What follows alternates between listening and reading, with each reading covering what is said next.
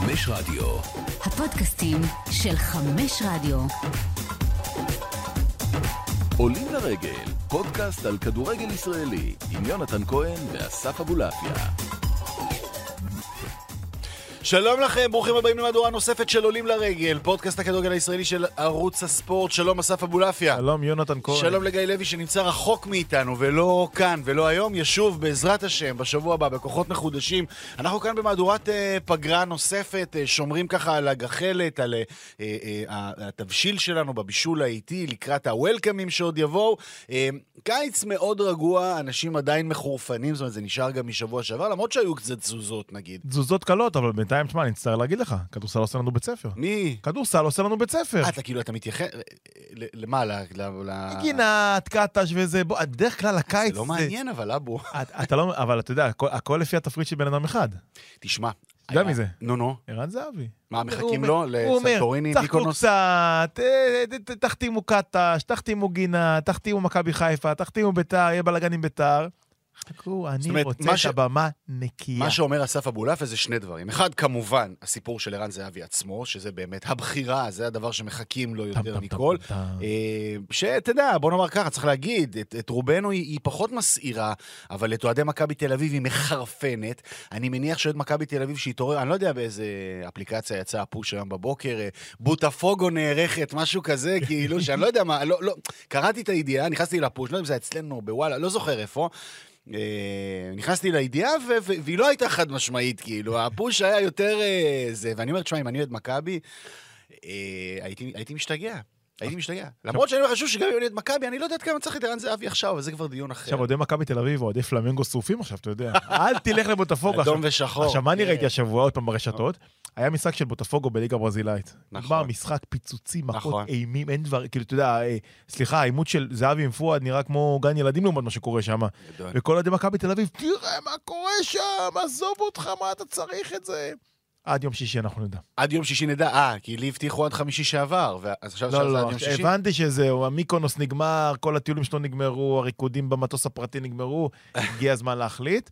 הריקודים במטוס הפרטי זה משנה שעברה לדעתי, או לפני... מה, הריקדי? כן, אני חושב. באמת? אין לי את הכלים להיות נחרץ בעניין הזה, אבל לפי מה שאני זוכר. ושמע, צריך להגיד, אתה מדבר פה, הכדורסל פה, זה וזה, תשמע, יש פה קיץ באמת חריג, צריך להגיד את זה, קיץ של פגרה ארוכה. זאת אומרת, פרק זמן ממושך יחסית מסיום העונה עד לתחילת האימונים וודאי תחילת המשחקים, כשברקע, וזה הדבר המשמעותי, נפלנו סוף סוף על קי... לא, כן, תדע מה, וואלה, היה מאוד אינטנסיבי הקייצים האחרונים, הייתה לנו גם תחושה, בטח עבורנו הפריבילגים ש... שעובדים ומתעסקים בספורט, שאנחנו באיזשהו רצף בלתי נגמר של, של שנה שאין לה הפסקה, וכאן במידה מסוימת לפחות אנחנו עוצרים, אבל הקהל הרחב, הקהל האוהדים שרוצה לראות הקבוצות שלו מכריזות כבר על שחקנים, משתגע, אין יורו, אין אולימפיאדה שישמשו כהסחות דעת, ועם כל הכבוד לקטש וגינת ו- ו- והחברים, ויש הרבה כבוד, זה לא באמת uh, תחליף לכדורגל. כולם מחכים, כולם מחכים לוולקאם. זהו, אז מחכים לזהבי בשני מובנים. אחד, הבחירה, מה שאמרנו, כאילו לאן הוא יחליט, שזה בעיקר מעניין את אוהדי מכבי תל אביב, אבל כולם מחכים... מכבי חיפה והפועל באר שבע, כולם מחכים לסיפור של ערן זהבי מבחינת ההשפעה שלו על, נקרא לזה, אפקט הדומינו על הכדורגל הישראלי. כי החלטה על ערן זהבי היא לא רק החלטה על ערן זהבי, היא תהיה החלטה כוללת על הסגל של מכבי תל אביב, על שחקני ההתקפה, על מי שיפוזר לקבוצות אחרות. האימה שתטיל, שתטיל מכבי תל אביב תשפיע בצורה מודעת או שלא מודעת על מסעות הרכש של מכבי חיפה והפועל באר שבע, שוודאי יגידו, אה רגע, אם יש להם כזה כוח התקפי, גם אנחנו צריכים עוד איזה חלוץ, אז גם נביא, ואולי זה יגרום לנו להשאיל את זה, את מאור לוי לאן ילך, אילון אלמוגי לאן ילך, טל בן חיים איפה יהיה, אביריקה נשאר, כל הדבר הזה ישפיע על כל הליגה. אבל יש גם מי שעובד. אילון ירושלמי, אתמול חותם בנס ציונה. נס ציונה בכלל מסריך שמטלטל. מיקי סירוטין חותם בנס ציונה. אורי מגבו חבוב. אורי מגבו חוזר לליגת העל אחרי עונה יוצאת מן הכלל בהפועל כפר סבא. מעניין, מעניין הגלקטיקוס לאומית שברקוביץ' בונה בנס ציונה. לפני נס ציונה, אני שואל אותך. נו. ערן זהבי מרים לך טלפון, יונה. מה לעשות? מה אתה אומר לו? ערן זהבי מתקשר אליי, יונה מה לעשות? אז אני אומר לו שני דברים. אחד, טוס עכשיו, הרוזת מטלטליך וסע לברזיל, קח אותי איתך, כמובן, נשמח. איך המטבח הברזילאי? מצוין, מצוין. סלווה זכר צדיק לברכה, האכיל אותי בכמה פג'ואדות בחייו, פג'ואדה זה התבשיל שועית, בשר, בישול ארוך, זה החמין בגרסה הברזילאית, שמגיע עם עוד כל מיני תוספות מעולות של פלנטיין ותפוזים, אדיר. טעים נורא, האוכל שם, וחוף הים וכולי. אז אמרנו, סע לברזיל, קח אותי, ומכבי תל אביב תמיד תהיה. תמיד תהיה. לך, תחווה חוויה, לך, תייצר הרפתקה. גם שמעתי בפודקאסט של, של, של, של נדב כאן עם, עם, עם אירן לא מזמן, ש, שיש לו, ואני מאוד אהבתי לשמוע את זה, את איזושהי צורך לשמש כשגריר של ישראל, ושגריר של הרעיונות של מדינת ישראל, בטח, בטח בעולם וכולי, ואדם שכבר יש לו השפעה וכולי, ורוצה אולי לפנות לבמות ולקהלים נוספים. וואלה. ברזיל נראה לי כמו מקום נכון להפיץ בו את המסרים האלו וכולי, ושוב, תמיד תהיה מכבי תל אביב. רן זהבי הוא סמל גדול במועדון הזה, שגם אם, לא יודע, אם מאסלו בברזיל בשנה הבאה, אז הוא יוכל לחזור בעוד שנה, הוא יוכל לחזור בעוד שנתיים, כל עוד יש לך ביקוש בחול, תנצל את זה, זה שווה הכל. נכון מזה, יכול לשבור סי אחד שהוא לא שבר. נו. להיות הישראלי הראשון, שמשחק ב... שלוש יבשות שונות. בשלוש יבשות שונות. זה משהו לא שונה, לא, איפה היה? כאילו חמד, נניח, אוסטרליה. מוטלה. אירופה כזה. לא, מוטלה לא שחק באסיה. כן, זה כזה. באסיה עם הנבחרת. טוב, זה סתם. גם לא שחק באמת בחול. הוא היה בווסט, אבל לא באמת חתם. עובדה חסרת בסיס, אבל כן, להיות השגריר הראשון בכדורגל הסיני, או השני, אחרי לירון זרקו האגדי, והשגריר הראשון בכדורגל הדרומי. אני מסכים איתך, אתה יודע, כי אני חושב שאירן זהבי, מסתכלים על הגיל אומרים שלושים וחמש, הוא לא בא למכבי תל אביב לעונת פרישה אם הוא בא. לא. הוא בא לתת פה שלוש שנים. ברור. סחבק נראה מצוין, הוא שומר על עצמו בצורה מדהימה. כך זה נראה. והאתגר, אתה יודע, הוא... הרי מה אירן, אירן זהבי זה כותב הספרים הכי טוב בכדורגל שלנו. אולי בספורט שלנו, הוא יודע לכתוב פרקים, סרט אחרי סרט, אתה יודע, זה מופרך כמעט כמו העלילה של טהרן. זה העלילה של אירן זהבי, שהוא עושה דברים הזויים לגמרי. טהרן לא מופרך. העונה השנייה לא מופרכת? לא מופרכת, לא. לא, יונה, נו. מדויקת. כן, בטח, סוכנת מוסד מטיילת לה ברחבי טהרן. מדויקת. ופרס כל הזמן ברודף אחריה. עזוב, לא נתכנס את הרגע. וואו, נהדר שהתחלנו לדבר על טהרן. זה באמת, תדע, אם חיפשנו הוכחה למורכבותו של הקיץ הזה, או תדע מה, אולי אפילו ליופיו של הקיץ הזה, הנה, יש לנו זמן, לי ולאסף אבולעפיה, לשבת ולעשות בין של טהרן, מבלי שתיאמנו על כך. לא תיאמנו. מבלי שתיאמנו את העניין. אתה גם צופה וגם אני צופה, ואני אומר לך באופן חד משמעית, ואגב, הנה, ספוילר לכל הצופים של טהרן, באשר הם. צוות הכותבים, לבין צוות הכותבים, נמנים אנשים שחוו חוויות מאוד מאוד משמעות, וביצעו תחקיר מאוד מאוד מקיף על חייהם של סוכנים וכולי. כמה שזה הזוי, זו המציאות. אני אומר לך גם מעבר לזה, או זה קרוב למציאות, אני אראה לך אחרי זה כמה קטנות כזה, אבל זה אוף דה רקורד. אוקיי, לא, אני חולה על טהרן, שלא תאמרת. לא מופרך. זה מופרך מאוד, כמו הקריירה של אירן זהבי. אירן זהבי, כל הקריירה שלו, זה אירועי קצה. אירועים מופרכים של ללכת על הזה, אז הנה, בוטפוגו זה אופציה, אבל בואו נראה, נחכה ונראה, כי אם אירן זהבי יחזור לפה, וואו, מה שיהיה פה. וואו. כן, לגמרי. זה, זה, זה יהיה, זה יהיה בוסט אדיר, אבל איתו, בלעדיו, יהיה, יהיה, יהיה מרתק גם ככה, כי, כי גם יש איזושהי מין תחושה כרגע, שוב, בשל הנמנום הזה, והזמן שעבר, והעובדה שאיפשהו בזיכרון הקולקטיבי, עליו שזה לא נכון בעיניי, מכבי חיפה סיימה את העונה קצת עם הלשון בחוץ, ועם איזשהו צורך להתרענן, ובאר שבע בדיוק ההפך, כאילו, עם תחושה שאולי עוד כמה שיפוצים היא כן יכולה להיות שם, ומכבי תל אביב, זה מרגיש שיש פה, נגיד, בניגוד לשנה שעברה, ש... ושוב, אנחנו, אנחנו ביוני, כן? ואנחנו פה מדברים באוויר ביוני. יכול להיות שבעוד חודש הדברים ייראו אחרת לגמרי, גם עם קצת משחקים, וגם כמובן עם הסגלים שעוד לא יהפכו למלאים עוד חודש, אבל יהיו מלאים יותר. אבל כרגע, בנקודת הזמן הזאת שהכל באוויר, יש איזו מין תחושה רווחת של, וואלה, פתוח לגמרי פה. פתוח לגמרי. אין פה כרגע מישהי שהיא מעל כולם, אין מישהי שהיא... לא, הכל יכול להיות. יש לך פה כוח משולש, מאוד מעניין בשלב הזה, שפתוח לגמרי. נתחיל עם האלופה נראה לי. אז מה הקטע שם עם מגנים ימניים כל הזמן? תראה, יש להם את הקטע של מגנים ימניים זרים. זאת אומרת, תחשוב, היה לך מבוקה. אה, וואו, אוקיי, כן. היה לך מבוקה הרבה שנים, היה לך סטרן, היה לך אלפונס, רודריגז, זאת אומרת, הם מאמינים במגנים ימניים זרים. אבל אז הביאו את אינון אליהו, שהוא, מה, שחקתו בכנף כאילו עם אינון אליהו? לא, מחליף. מחליף. בוודאי. הנה אליהו מגיע למחליף. לא יודע, אולי שון גולדברג החדש. לך תדע, לא יודע. לא יודע מה ברק... תשמע, ברק לקח את שון גולדברג. אינון אליהו שיחק בלם בשלישייה, בהפועל עכו בשעתו, וקצת בהפועל רמת גן. סבב? לא. במכבי פתח תקווה כמעט ולא. לוקח אותך... שיחק דווקא מכבי פתח תקווה, הוא שיחק בכנף. שלוש מאות שישים וחמישה ימים אחורה. אנחנו יושבים פה, שון גולדברג חותם מכבי חיפה, ואנחנו אומרים, עומק. מגן שמאלי מחליף לסן מנחם. כן, כן. התמונה מתחלפת, כן. ומה אנחנו רואים? בלם הישראלי הכי טוב בעונה שעברה. כן, אבל, דנו, אבל, אבל זה כן שחקן שהיה בלם, שהיה, שהיה שם באזורים הללו, אינון אליהו זה תמיד על קו ימין, ובלם שלישי, שוב אני אומר, בקבוצות אה, מאוד מאוד מסוימות. אה, אלף, אני, אתה יודע מה? בוא נגיד כאן, אני מאחל לאינון אליהו שיהיה חצי שון גולדברג. הבא, מכל הלב. אז מכבי חיפה הולכת על מגן שוודי מעניין, לא היה שוודי פה מאז, רמו סויסטאד האגדי של הפועל חיפה. אחלה. צריך נכון. להגיד שהיה בסדר גמור. נכון. ו- ואני, ואני מת על זה. אני מת על זה, על, על, על מערב אירופאים הלא רגילים ורואים. מצד שני, הסקנדינביה, אל היווני הזה, וזה עושה ישר פלשבקים, שכחתי את שמו הפרטי, אולפסון? אולפסון. שגם היה שם בלם. איסלנדי, נכון, שלא כך יצליח מכבי חיפה, אבל זו הייתה תקופה שאם אתה מחיד מכבי חיפה את רומריו לא מצליח. כן. לא יודע מה, קרקע. קרקע. וואו, מפה. סוקרטס. שום דבר לא יצליח למכבי חיפה באותם שנים, ולעומת עכשיו שהכל מצליח למכבי חיפה, ומכבי חיפה מביאה מגן מאוד מאוד מעניין, ואני חושב הגיע הזמן לעשות היכרות איתו. כן, לגמרי, ולנסות להבין מה ואיך, ואיך זה קרה. אז, אז בשביל זה קראנו ל, ל, ל, לפרק, אז בדרך כלל אנחנו לא מעלים אנשים בטלפון, אבל אנשים יקרים זה, זה חובה. חשוב. את בועז גורן, או. סוכנו של... בועז, איך קוראים לו? למי? למגן השוודי, לא לך, לך, אותך אני מכיר כמה שנים.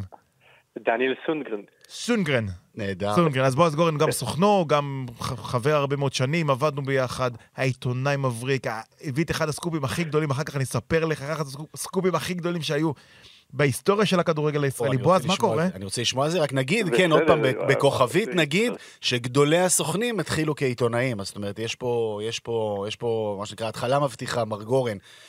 פיני זהבי, כאילו? נגיד, נגיד, כן, לא? מודל של כולם. מה קורה בועז? בסדר, מה נשמע אסף? מה נשמע יונתן? נהדר. אנחנו נהדר, נהדר. תשמע, אנחנו מקשקשים פה קצת על חלון העברות מן הסתם, והבאת חתיכת מגן למכבי חיפה, אז תכיר לנו אותו, מי הוא, מה הוא, איך הוא, ומה מצפה לנו? קודם כל אני מקווה, אתה יודע, אין גרנטי בכדורגל שום דבר. וכן, זה, אתה יודע, סוכנו, יותר כמו, אפשר לקרוא לזה מתווך, אני שותף של הסוכן הישיר שלו, השוודי, שזה סוכנות מאוד גדולה. באירופה, אחת הכי גדולות שיש, להם ארבעה, חמישה שחקנים מנבחרת שוודיה, עוד כמה שחקנים מנבחרת דנמרק, ברפורט לדוגמה, זה שחקן שלהם, דה יונג שחקן שלהם, של ברצלונה. יש להם שחקנים ביובנטוס. בקיצור, סוכנות די גדולה. איך זה עובד? איך זה עובד, בועז? מכבי חיפה פונה לשחקן ישירות מטה סוכניו בשוודיה, ואז מתבצעת העסקה דרכך? או ש... אני הצעתי אותו. אתה הצעת אותו. אני הצעתי אותו, כן. אז אני רוצה דרך זה לשאול אותך בדיוק איך זה בא. האם אתה יודע שמכבי חיפה מחפשת מגן ימני? האם אתה, יש לך פרופיל בראש של שחקנים בעלי אופי מסוים שמתאימים למכבי חיפה, או בכלל הכדורגל הישראלי? תכניס אותנו לזה. תראה, אם אתה עוקב אחרי כל הקבוצות בליגה ואתם גם במקום הזה, אתם לא, לא זר לכם מה הם צריכים, מי הולך לעזוב ומה הולך לקרות. כן, ברור שידעתי שמכבי חיפה מחפשת מגן ימני, ברור שלמכבי חיפה יש את הסוכנים שהיא חושפת להם מה היא צריכה ומה, וכאלה שלא. ואני בשעתו ידעתי שהם צריכים מגן ימני, היה ברור שאלפונס לא ממשיך בשלב די מוקדם, בוא נגיד. של החלון, וחיפשנו, ובאמת הסוכן הישיר אמר לי שהמועמדות של דניאל יכולה לבוא בחשבון. הסתכלתי עליו קצת, בדקתי, ונתתי לחברים שלנו שגם אסף מכיר לעשות עבודה. איזה סוג מגן הוא? זאת אומרת, אני ממש קצת קראתי וראיתי ו... מאוד מאוד התקפי, זאת אומרת, מצפה למכבי חיפה אחלה קו ימין, מצד שני, הגנתית אולי, לא שתוקפים את מכבי חיפה יותר מדי בליגה הזאת, אבל בוא נגיד ככה, האלמנטים ההתקפיים הרבה יותר בולטים אצלו. אז מה שמצחיק, שעם כל האנליסטים שיש בטוויטר ובפייסבוק ואיפה לא, כבר אתה לא יודע באמת מה קורה, אם הוא הגנתי או התקפי, אני חושב ש... הוא היה בקבוצה בעלת אופי די, אגב, של מתפרצות והגנתי, למרות שהם שימו במקום שלישי. את האלמנטים ההגנתיים שלו דווקא היה מאוד מאוד קל לראות ולהבין, mm-hmm. ואת ההתקפיים אולי פחות, אבל אני ממש, שוב, אני גם עצמי עובד עם תוכנת דאטה מהמתקדמות בעולם, על כל שחקן שאני בודק מה שראיתי בעין, אני מה שנקרא מוודא מול הדאטה, או לפחות אומר, רואה מה הדאטה אומרת, כי לפעמים ראיתי חמישה משחקים אחרונים, אז זה לא משקף את העונה כולה. אני עושה איזושהי בדיקה, אז uh, לפי הבדיקה שאני עשיתי, הוא שחקן די שלם. Mm-hmm. Um, ברוב, ה, ברוב הפרמטרים של מגן שלם, הוא נמצא בין האחוזון ה-שמונים ל-מאה בליגה שלו. Uh, עשיתי השוואה לכל הליגה. זאת אומרת שהנתונים שלו יותר טובים מ-שמונים אחוז מהשחקנים בליגה, זה מה שזה אומר בעצם. אוקיי, מעניין, אני רוצה, אני רוצה, אוקיי, הפרמטרים המקצועיים הם ודאי הם הבסיס והם ההכרח והם במידה רבה המדידים. בואו נדבר על הפרמטרים האישיותיים, שאני מניח ש, שגם, שאתה גם מתעמק בהם, כי עניין ההתאמה פה הוא קריטי, אה, לאופי של האנשים שמקיפים אותו, לסביבת העבודה. אה, אני מניח שיש הבדל בין שחקן שתביא אותו למכבי חיפה, לבין שחקן שתביא אותו לשחק לבד בקירת שמונה, לצורך העניין. אה, בואו נדבר על הפרמטרים האישיותיים. אה, נכון, זה משהו שגם אה, בתור סוכן, קודם כל אנחנו לא סוחים באופציות אה, להביא לכדורגל הישראלי, אתה מאוד מאוד רוצה... שהאישיות תהיה טובה, אתה מתפלל לזה, וזה באמת, שזה קורה, זה מאוד מאוד טוב. בזמנו שהבאתי את ווילד זכות, בוא נגיד, בפגישה הראשונה איתו ככה, אמרתי כזה, וואי, נראה אחלה גבר וזה, אבל לא היה לי את זה, ויותר מאוחר למדתי שהוא באמת אחד האנשים, אני עד היום בקשר איתו, אני ממש ממש משפחה כבר ברמה הזאת, זה בן אדם ש... הוא בבולגריה אגב, נכון? עדיין בבולגריה. הוא בבולגריה, כן, כן, הוא בבולגריה. אז זה דוגמה נגיד, אתה יודע, לאיזה רושם ראשוני, שאצל וויטקוט נגיד הוא היה פחות חזק, פה אני אוהב את האופי, שאולי, לא יודע אם זה נורמלי להגיד את זה, זה קצת הכללה, אבל האופי של אנשים מהאזור הזה של העולם, האירופאיות, לצד איזשהו בסיס די טוב גם של אישיות, זאת אומרת אנשים ברמה, בוא נקרא לזה, בשוודיה אנשים ברמה הולכים לשחק כדורגל, mm-hmm. אנשים מלומדים, אנשים שמתעניינים בקצת יותר מקצה אף שלהם, או רק שעונים ומכוניות.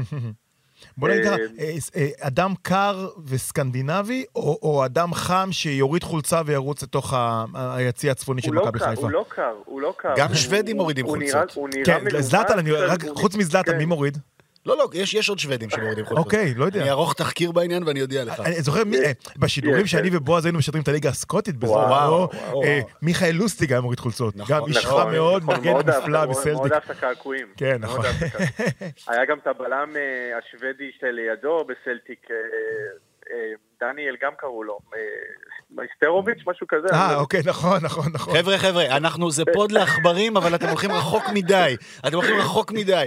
הזהרת רחוק מדי. אני יוצר אותך רגע. הזהרת רחוק מדי, יונתן כהן, והזהרת תחב איתך. יונה, אתה כשדר, עד שלא שידרת סט מירן נגד סט ג'ונסטון. חלום שלי. בסט ג'ונסטון לא שידרת משחק. חלום שלי, חלום שלי. בכלל להיות במשחק בית של סט ג'ונסטון בפרף, נראה לי כמו אירוע שאני רוצה להיות בו.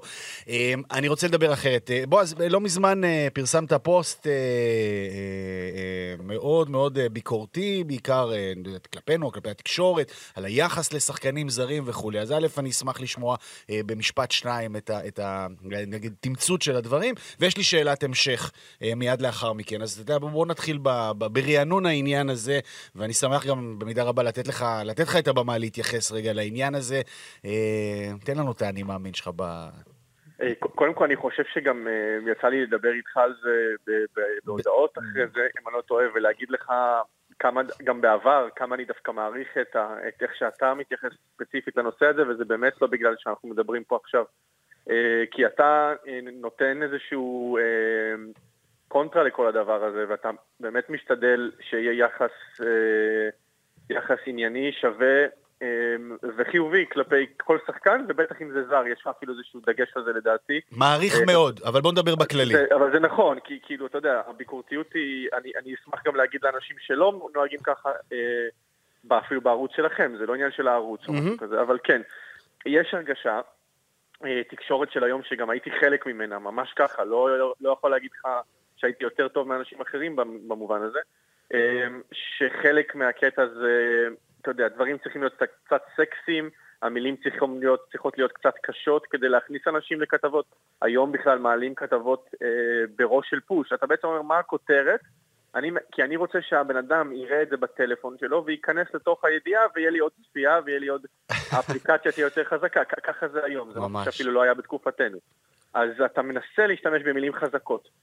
וגם שהפרשן עולה לאוויר, אתה רוצה שיהיה עניין כדי שהשידור לא יהיה דלוח, וזה כמובן זה שיקולים של טלוויזיה.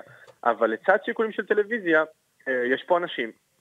ולזרים ספציפית, למשל, באמת, אין מאחוריהם בדרך כלל איזה משפחה או איזה סוכן, או אה, לאה מהבנק מכירה את האבא של השחקן, שמכיר את הפרשן ודברים כאלה. זה לא, זה לא שם, והם באמת צריכים את כל ההגנה, ולפעמים בגלל שאין להם את ההגנה הזאת, אז יותר קל להפעיל את כל המנגנון הזה של סקסיות ומילים קשות עליהם. תזכרו שיש אנשים, זה המסר, זה המסר, תזכרו גם בשחקן הזר, קל וחומר השחקן הזר, שנמצא כאן לבד, יש שם נשמה גדולה ויש שם רגשות מאחורי הכתובת שאליהן נשלחות המילים ולפעמים החיצים, וצריך להיות מאוד מאוד רגיש לדברים הללו. כל מילה. אז הייתה פה, כן. אני רוצה כשאלה אחרונה, סונגרן? אז לא, אתה תסגור עם סונגרן, כי יש לי עוד שאלת המשך לעניין הזה. דיברת על הפן התקשורתי, אני רוצה לדבר על הקבוצות עצמן. האם, אתה יודע, בעבר הייתה מין תחושה שאיך קבוצות מביאות זרים, אז על פי מה שהסוכן מציע, או מציפים בקלטות וכו'.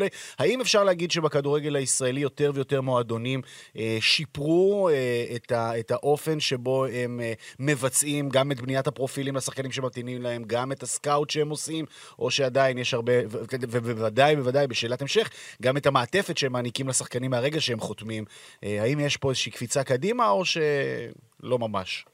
התשובה היא לא, אין, אין קפיצה קדימה, וואלה. לדעתי. אה, כ- כממוצע אולי יש, כי מכבי תל אביב, מכבי חיפה ואפילו הפועל באר שבע לוקחים את זה למקום הרבה יותר טוב. אה, מכבי חיפה לדעתי מחלקת סקאוטינג אה, מרשימה ברמה אירופאית, מכבי תל אביב גם פחות מכירים אותם, פחות שומעים, אבל לפי מה שנאמין יש שם ממש כברת של אנשים שעובדים מאוד מאוד קשה על פרופילים שמקבלים, ובאמת המאמן לא צריך להתעסק עם זה, המנהל המקצועי, מקבל את השמות כבר אחרי פילטור מאוד מאוד רציני, ויש עבודה לדעת שכל ליד יכול להוביל לשחקן הנכון, אגב גם לי בתור סוכן. בשאר הקבוצות אתה יכול למצוא מאמן פשוט שעובד קיץ שלם על פרופילים במקום להכין את הקבוצה שלו, וזה עדיין לא ברמה מספיק טובה לדעתי. לא מביא, לוקחים אנליסטים בשכר, אם בכלל יש שכר, עזוב. לרוב זה בהתנדבות, ובמקום פשוט להוריד איזה עשרה אחוז מכל הזרים, ולקחת שני, שני אנשים מאוד רציניים, אולי אפילו איזה צ'יפ סקאוט או מישהו, ולתת לו איזה כוח במועדון, ולהבין שהבחירה הזאת של חמישה, לפעמים שישה זרים, היא בעצם קריטית, ואתה יכול למצוא אותם בלטביה, אתה יכול למצוא אותם בליטה, mm-hmm. זה לא ממש משנה, כאילו אתה לא... ומה שקורה בגלל זה זה שפשוט מחפשים רזומה. אז זאת אומרת, עדיין, עדיין בחלק ניכר מהקבוצות, המאמן מחלה את מרבית הקיץ בלשבת ולצפות מה באינסטאט וכאלה בשחקנים. ממש ככה, וזה גומר לו את הקיץ, זה לא רק מחלה, זה... הזרים זה גם הנושא שגם הבעלים מאוד אוהבים, אתה יודע, כאילו יש איזושהי תקווה כמו אימור כזה, כמו רולטה, אתה שם את הכסף ואז אולי משהו יקרה, אתה מבין? ואתה רואה, אתה רואה, אגב, גם מכבי נתניה לדעתי יש להם איזו התקדמות, יש שם גם את אלמוג שבא מהעולם הזה, והוא כל דבר שהוא עושה, הוא עושה מאוד מאוד רציני, mm-hmm. וגם את כפיר, שיש אנשים, אתה מבין, יש אנשים שברגע שאתה משקיע בזה קצת כסף, ויש את האנשים הנכונים, אין בעיה, אתה צריך לתת להם את הכוח במועדון, וזה כבר עניין של בעלים, ועניין של מאמן, אבל כרגע רוב הקבוצות לא במקום הזה, וכשאתה שולח זרים, אתה יודע ש... זה ממש יכול להיות על מזל בחלק מהקבוצות. אתה לא רוצה במקום הזה, אתה מרגיש שאם יש חזר טוב, אז אתה רוצה זה, ואז נוגע כל הנושא של איך מביאים אותו, ומה שאמרת לגבי אינטגרציה, וכשהוא פה כבר, תשמע, נגיד סטפן מילושביץ' שמה שעברה בקריית שמונה, לדעתי פשוט נעשתה שם עבודה מאוד מאוד לא טובה של קריית שמונה בתור מועדון, מהרגע שהביאו אותו, השקיעו עליו לא מעט כסף, ואז מרגע שהביאו אותו, פשוט אמרו, טוב, זה לא מספיק טוב, אבל אני לא חושב, אתה יודע, בסוף הוא הסקיע מול הפועל ירושלים, הוא הסקיע מול מכבי פתח תקווה, ובסך הכל, לעומת הדקות שהוא היה על המגרש, זה לא היה כזה גרוע בשביל איך שזה היה נראה בפועל. נכון. בסוף, סתם דוגמה, שחקן שאני הבאתי, אבל צריך לנסות למצוא את הדרך לתת לזר את כל הכלים להצליח, ואז לבוא בטענות כלפיו, לדעתי. לגמרי. זה יקרה שבו אז יבוא לשבת איתנו, כי חייב לשבת איתנו פעם אחת. אני ממש רציתי להגיד שזה נראה שאנחנו, אתה יודע, חותרים לאיזה סיום של שיחה, אבל יש לנו עוד שעה שיחה ביחד. אז בוא, אז אתה מוזמן, הכיסא פה פנוי, ומחכה לך, יש לנו הרבה סיפורים גם לספר מהעבר. אני רק אספר, שואלים אותי עוד מכבי חיפה, אז אני חייב לשאול אותך על סונגרן. האם הוא, ישראל, האם הוא יכול להיות שחקן ישראלי בקרוב? תעשה לנו סדר עם הסיפור הזה. אני, אני מרגיש מעצמי די מומחה בהרבה דברים בכדורגל, זה פחות. הבנתי, אוקיי. סביב עולם הכדורגל, ואני גם מנסה להביא את זה בעבודה שלי, זה פחות לעומת, לעניין התזמון, בוא נגיד. אני לא הבן אדם הנכון לשאול. לעניין האם הוא יכול להיות, זה בהחלט כן. בניגוד נגיד למה שפורסם הבוקר, גילינו את זה במקרה באמצע המשא ומתן פחות או יותר. לגמרי לגמרי במקרה, פשוט הוא פתאום רשם, אתם יודעים איזה יופי אשתי יהודייה. וואו, וואו, ג'קפוט. וזה היה, זה היה כזה, אבל אוקיי, מעניין, כאילו, זה בכלל לא היה בשיקולים של אם זה יהיה הוא או לא, אבל זה בהחלט, אתה יודע. בוא נגיד שזה כבר היה קרוב לסגירה כשהוא אמר את זה. יפה. מהבחינה הזאת זה היה בונוס גדול לגמרי, ו... כן, זה נראה שהוא יכול. השאלה לגבי תזמון, אם זה יספיק בחלון הזה, להביא עוד זר או בחלון הבא, בוא נגיד, פחות או יותר, זה היה סדר גודל של הזמנים. והוא פה לשנתיים, אז אפשרי. מעניין, מעניין מאוד. טוב, אז המון המון בהצלחה בעסקה הזו, ובוודאי בעוד רבות שיבואו במהלך הקיץ הזה. ואתה מוזמן לבוא לשבת איתנו איזו שיחה, נראה לי שלנו הרבה, הרבה... יאללה, יאללה. יאללה, שתתפנו לזה, אני אשמח. יאללה, סגור בועז. תודה רבה, בועז. תודה רבה, ואחלה יום. תודה, ביי. בועז גורן, סוכן השחקנים, עיתונאי לשעבר וסוכנו של סונגרן, נכון? סונגרן. אנחנו, אנחנו עוד נתעמק בזה לקראת... איזה סקופ בועז הביא כעיתונאי? אה, מה זה? איזה סקופ בועז הביא כעיתונאי? נו. עכשיו אני עושה לו שיימינג, אני צריך לעשות לו את שיימינג הזה נכון, בלייב. בפניו, באוזניו. אה, הוא הביא את מאור מליקסון לנבחרת פולין. וואלה. זה, זה, עכשיו אני ליוויתי אותו בסקופ הזה, אז עבדנו באתר וואן ביחד, הייתי עורך הראשי, הוא היה כתב הליגיונרים שלי. ובחיים לא ראיתי בינתיים כזה, כאלה רעידות לפני שהילה הידיעה, והידיעה אז פשוט הרעידה את המדינה. בטח, זה מטורף, וואו. לא נפתח את זה. אין הרבה, תשמע, אנחנו גם חיים פה בעולם של כדורגל, בלי הרבה סקופים יוצא דופן, בדרך כלל, אתה יודע, את המגמות מרגישים, הסקופ הוא נגיד להביא לפני האחרים את משהו שהוא די מובן מאליו. נכון. אבל משהו שבאמת לא חשבו עליו, לא ידעו עליו, הוא באמת... רעם ביום בהיר. זה היה רעם ביום בהיר, ויום יום בוא נדבר גם על זה, וגם על... ומכאן כבר איחולי החלמה למליקסון, שחש לא טוב השבוע, נכון? אז המון המון המון בהצלחה, והמון החלמה מהירה. אז מכבי חיפה פה מתחדשת עם שחקן, שמענו מאוד מאוד מעניין, שמענו גם על אחורי הקלעים של, של סוכן השחקנים במהלך, במהלך הקיץ. מעניין. טוב, דיברנו על הבחירה של ערן זהבי, אבל מכבי תל אביב מקבלת את, את, בחזרה את, את, את האיש שדיברנו על שקשוק הביצים, זה הגדרה, טוב, זה אפשר להגיד בפודקאסט, אני חושב, נכון? שקשקת, קראתי את זה, שקשקת, סובלים משקשקת. של, של, איביץ' חזר. וואו. אבל איביץ' צריך כלים, ואיביץ', ואיביץ', לפי מה שאני זוכר, את התיאוריה של אסף אבולפיה שהתגלתה לי כנכונה, איביץ' עם החץ למטה. כלומר, איביץ' מגיע פוסט-טראומטי. איביץ' לא ימין שנה וחצי. הוא עבר חתיכת טלטלה בווטפורד, צריך להגיד את זה, ואחרי עימות עם כוכב, זה משהו שלא היה... טרוי דיני. טרוי דיני. הכוכב. הכוכב של ווטפורד, האגדי, הכוכב של הצרעות. והוא הגיע אחרי שנה וחצי שהוא לא מאמן, והוא בא גם לשקם באיזשהו מקום את הקריירה שלו. וגם איביץ' קוסם ככל שיהיה, והוא קוסם, הוא באמת מאמן פנטסטי, הוא צריך כלים. וכרגע מכבי תל אביב עדיין לא הביא איזשהו כלי משמעותי, זאת אומרת, אני מניח שכולם מחכים לאותה אבן דומינו שדיברת של ערן זהבי. אבל אני חושב, המהות, מה שהכי מעניין במכבי תל אביב, לפחות בנקודת הזמן הזו, זה הקישור הרי, שמכבי תל אביב של ליביץ', מה הקסם שלה? היה דור פרץ באמצע, דן גלאזר, גולסה, קבוצה מאוד מאוד חזקה. ויריבות לא מספיק טובות. ויריבות גרועות. זה צריך לזכור תמיד. בעיקר יריבות עירוניות גרועות. ועכשיו הם מביאים לנו, איך קוראים לו? ון בורם? יוריס ון אובריים. לא, אובריים. לא, לא, אובריים, יוריס ון אובריים. אני לא, אני זהו, אז הוא מגיע, וממה שהבנתי, מצפה למכבי חיפה סוג של חוויה, קשר מאוד מעניין, שש שמונה, כמו שאומרים, הסקאוטים רצים, הוא משחק שש, הוא משחק שמונה, והוא הקשר החדש של מכבי תל אביב, וסביבו אמורה להיבנות הקישור החדש של מכבי, איך זה הולך לראות? אני לא יודע, מכבי מאבדת את מתן בלטקסה גם. שחקן שחשבתי שיהיה הרבה שנים במכבי תל אביב. נראה לי עדיין ברור שהוא עוזב. היה ברור שהוא עוזב, אבל חשבתי שלפחות בתחילת העונה הוא נראה לא רע, חשבתי שהוא יישאר הרבה זמן, ונראה איך מכבי תל אביב בונה את מכבי תל אביב החדשה, כי למעלה עונג צרוף, למטה סימני שאלה רבים, ויהיה מעניין להמשיך ולעקוב, וגם שם אנחנו מחכים לאבני הדומינו שיפלו כאמור, ואז נראה לאן זה הולך. טוב, הקיץ הזה כאמור מאוד מאוד רגוע, איפה שלא רגוע, כמובן זה ענייניה של ביתר ירושלים, רב הנסתר על הגלוי בעת הזו, או שלפחות מה שגלוי זה שבעל הבית מתכוון להמשיך ולהפעיל את העסק כראות עיניו בצורה מינימלית, מבלי לקחת את העסק לפירוק, מה שהופך במידה רבה את ה, את ה, מכניס את האוהדים למלכוד של ממש. יש מסע של הפגנות ש, ש, שאפשר להבין אותו לחלוטין, זאת אומרת, ברור, אתה, אתה מרגיש שהעסק, האדמה נשמטת מתחת לרגליך כאוהד, והמועדון נלקח, אבל, ואתה צריך לזעוק, אבל ההידחנות לא יכולה לעשות שום דבר, והבקרה גם לא יכולה לעשות שום דבר, כי העסק כאילו עדיין מתפקד, ובידיו של הבן אדם, גם לא ילך לפירוק, כי לא יקומו עכשיו נושים ויבקשו לפרק את העסק, וביתר במלכוד, הקהל של ביתר במלכוד, כי נראה שבמתכונת הזאת, כל עוד לא מגיע רוכש שיגאל את המועדון הזה בסכומי עתק, מה שנראה כמו מדע בדיוני, אבל בעולם המטורלל שלנו הכל יכול להיות, כל עוד זה לא קורה, ביתר ירושלים, כרגע, תתקיים או תנסה לפעול במתכונת של תקציב מינימלי נמוך מאוד, יוסי אבוקסיס על הקווים, להתבנקר בלי להתנצל, שחקני בית, שחקני, קצת שחקני בית, צעירים, קצת קריאף, זרים בשקל וחצי, ונסות להישאר בליגה, בתקציבים שאתה יודע, שהפועל ירושלים שרדה איתם בעונה שעברה, שאחרות שרדו או ירדו, אבל אתה יודע, באזורים האלה. זה יותר נמוך מהפועל ירושלים ניסיונות כזה. לא. זה, זה למספרים, אתה יודע, ביתר, אתה יודע, עכשיו, כדי, עכשיו, למה הקהל במלכוד? כי הדרך היחידה של ביתר לשרוד ולאיכשהו לנשום בתוך הסיפור הזה ולהצליח, זה שהקהל יתמוך.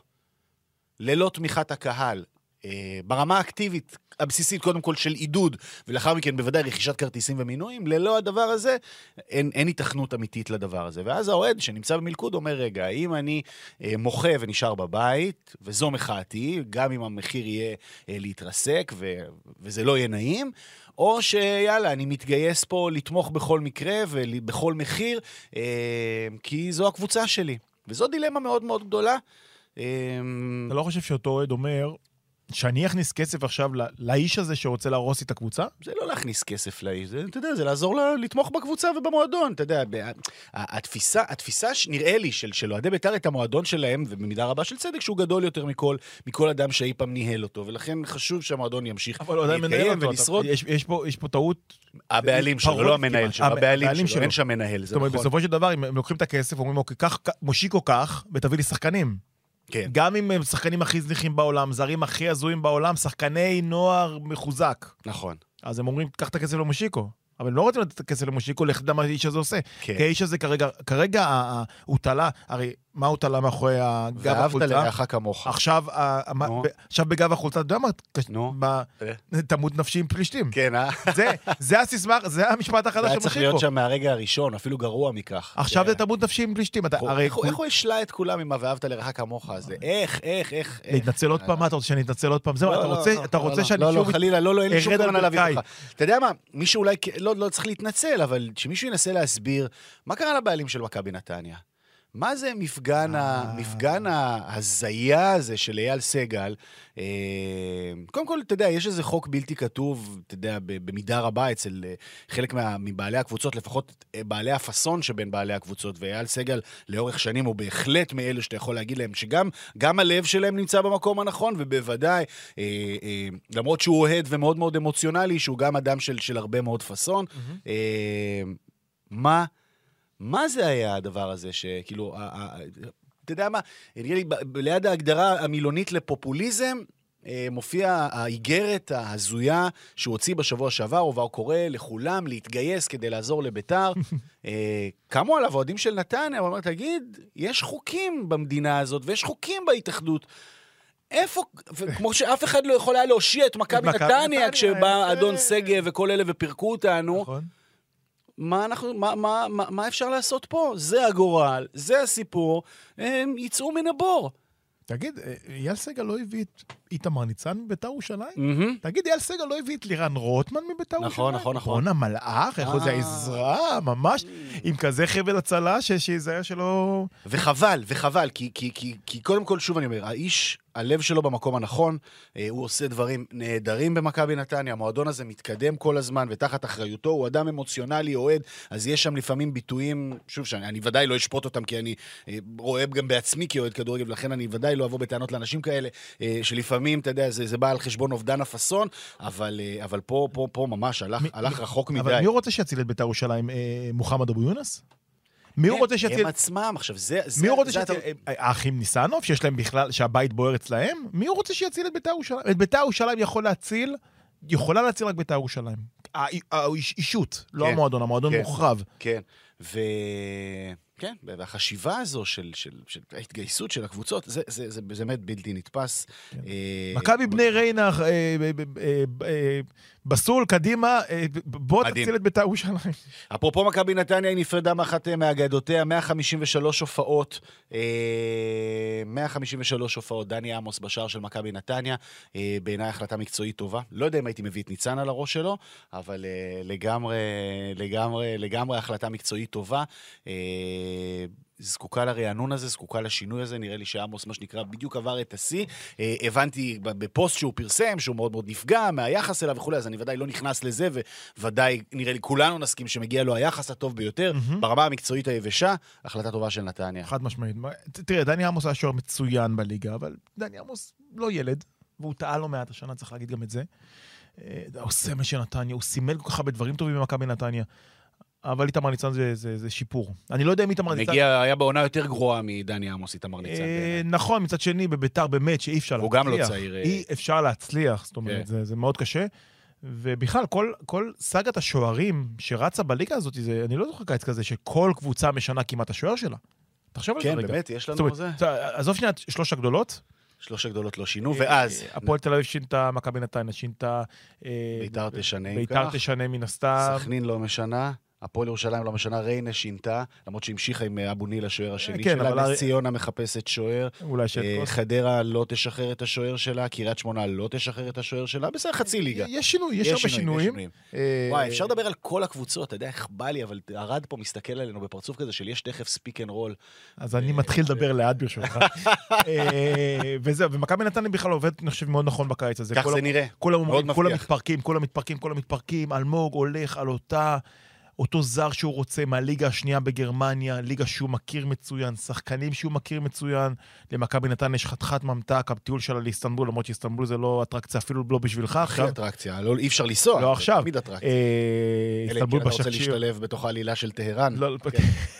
איסטנבול זה העונה החדשה. וואו, כן. איסטנבול. אבל עובדת מאוד נכון ומאוד חזק, ומי שחשב שמכבי נתניה מתפרקת לא, לא, לא, לא נראה לי שהייתה מחשבה כזאת, אבל... דיברו גנדלמן הגדולות, חוץ מגויגון כרגע. שלא שייך לה כמובן, שייך למכבי תל אביב וחוזר אליה. הכל נשאר כרגע אותו דבר, וזה אפילו. מאוד מאוד מעניין. טוב, בבני ריינר רחוקה שתי החתמות מזה שאנחנו נציב אותה כמועמדת לפלייאוף עליון, ואז להרים את הציפיות וכולי. באמת עובדים שם, מדהים בכסף גדול, חוות הסוסים של בעל הבית, סעיד בסול עושה את שלה. כל הפרטים על חוות הסוסים בסדרת כתבות שנראה בקרוב של גבריאל איידו. זהו, אנחנו במהדורה מקוצררת. מהדורה מקוצררת מאוד, ושימו לב, שרדנו כאן, שרדנו, החזקנו כאן פוד שלם, לא אמרנו מילה על הפועל תל אביב, וחלון העברות שלה, וכמובן ההתנהלות, מה הסיפור, עניינים. מסיבת העיתונאים הזויה שהייתה בחודרוף של האוהדים. נכון. עם עצמם. אני חושב שהפועל תל אביב, הקהל צריך לסגת מהמחאה שלו, ולחזור ולתמוך בקבוצה, מתוך הבנה שכרגע זה, זה, זה, זה הדבר היחיד והטוב שיש, וללא תמיכת הקהל, שוב, כל עוד לא נעשים פשעים, עכשיו, נעשו, נעשו, נעשות, יש תקלות ונעשות טעויות, אבל אין פה פשע, אין פה, חוץ מהיחס, אתה יודע, בוזגלו וכל הסיפור של פיתורי שחקנים, mm-hmm. אה, וזה בוזגלו, וזה היה אחמד עבד, ועוד כל מיני כאלה, ואולי חלק מהזרים, חוץ מהדברים הללו, אה, אה, אה, אין, אין שם דברים שמצדיקים לתפיסתי, רעידת אדמה כזו שתערער את המועדון. פגיעה, היעדרות של הקהל ומחאות שלו יגרמו להידרדרות של הקבוצה. לא מוצא בזה טעם, לא מוצא בזה ערך. אין, אין חלופות טובות יותר כרגע. להבנתי, יש חרם מנויים. של האולטרס, לא של הקהל הרגיל. הקהל הרגיל רוכש מנויים כרגיל, זה צריך להגיד את זה. המספרים, אני לא רוצה להגיד את המספרים, זה לא יהיה אחראי. אבל אני אגיד משפט אחד על המחאה של הפועל תל אביב, בזהירות המקסימלית. קודם כל אין רוכש, תשכחו מזה, כל האגדות שיש רוכשים פוטנציאליים, אין דברים כאלה. ודבר שני, עם כל הכבוד למחאה, וזה מחאה כל עוד היא לא עליומה, היא בסדר גמור, ומותר למחות, ואני בעד למחות, והגיע הזמן שהפועל תל אביב תחזור להיות מועדון גדול שמתנהל בצורה גדולה. הקהל של הפועל תל אביב לא יכול להציף את הקבוצה למחירה לבד, במסיבת עיתונאים בחודורוב. אנשים שאינם ראויים, נועמים, הם לא מייצגים את הפועל תל אביב, הם מייצגים את עצמם בעיקר ואת הארגון שלהם, ולכן, תנשמו, יש צוות מקצועי מצוין. מי ש... הבעיה שהפועל תל אביב זה, זה פשוט תאונת יח"צ אחת גדולה, כי הם לא יודעים לשווק את עצמם כמו שצריך, וזה אני אמרתי זה לא פעם ולא פעמיים, אבל אוהד של הפועל תל אביב צריך להסתכל על נבחרת הנוער שמשחקת עכשיו באליפות אירופה, ולהגיד, רגע, יש לי ארבעה שחקנים בהרכב, ועוד אחד תותח על הספסל. נכון. אולי יש עתיד למועדון הזה. נכון. הבעיה שהפועל תל אביב עושים הכל עקום, ואם מישהו היה קם ומנהל את הדבר הקיים יותר טוב, יכול להיות שגם הקהל היה נרתם והולך עם הקבוצה הזאת. אז זה ענייני של הפועל תל אביב, אנחנו כבר נרחיב בהמשך. אוהדי הפועל ירושלים שמאזינים לנו, עד הפוד הבא שנקליט בשני שלישי, יהיו לפחות אה, בין שלוש לחמש החתמות. שלוש לחמש? לא, אתם מתחילים להתאמן, אני מניח, כן, שיהיו תזוזות, אני מתאר לעצמי. לא נראה לי, אתה יודע, אה, לא, לא חתם שחקן עדיין, רק הצוות המקצועי השתנה אה, והתחזק. שזה חשוב גם לרענן, חלק, חלק השתדרגו, חלק עזבו. בפעם הראשונה בהיסטוריה של הפועל ירושלים, מאמן כושר זר, זה נורא מרגש. מי זה? איזה איטלקי. איטלקי? כן, משהו מתקדם כזה, יהיה מעניין לראות. מרקו די קוסטנטו. יש משהו, משהו האחרון שאפשר לדבר על כושר זה מרקו די קוסטנטו, אם אתה זוכר. איש אף קרס. והנה, תראה, שמים לנו את הסגיר על האוזן. אז שבוע הבא החתמות ברוב הליגת, אבני הדומינו ייפלו, הבטחת, עד יום שישי רן זהבי. תודה לכם שהייתם איתנו, תודה רבה לערד ירושלמי, חוזרים במתכונת רגילה בשבוע הבא. אבו, תודה. תודה.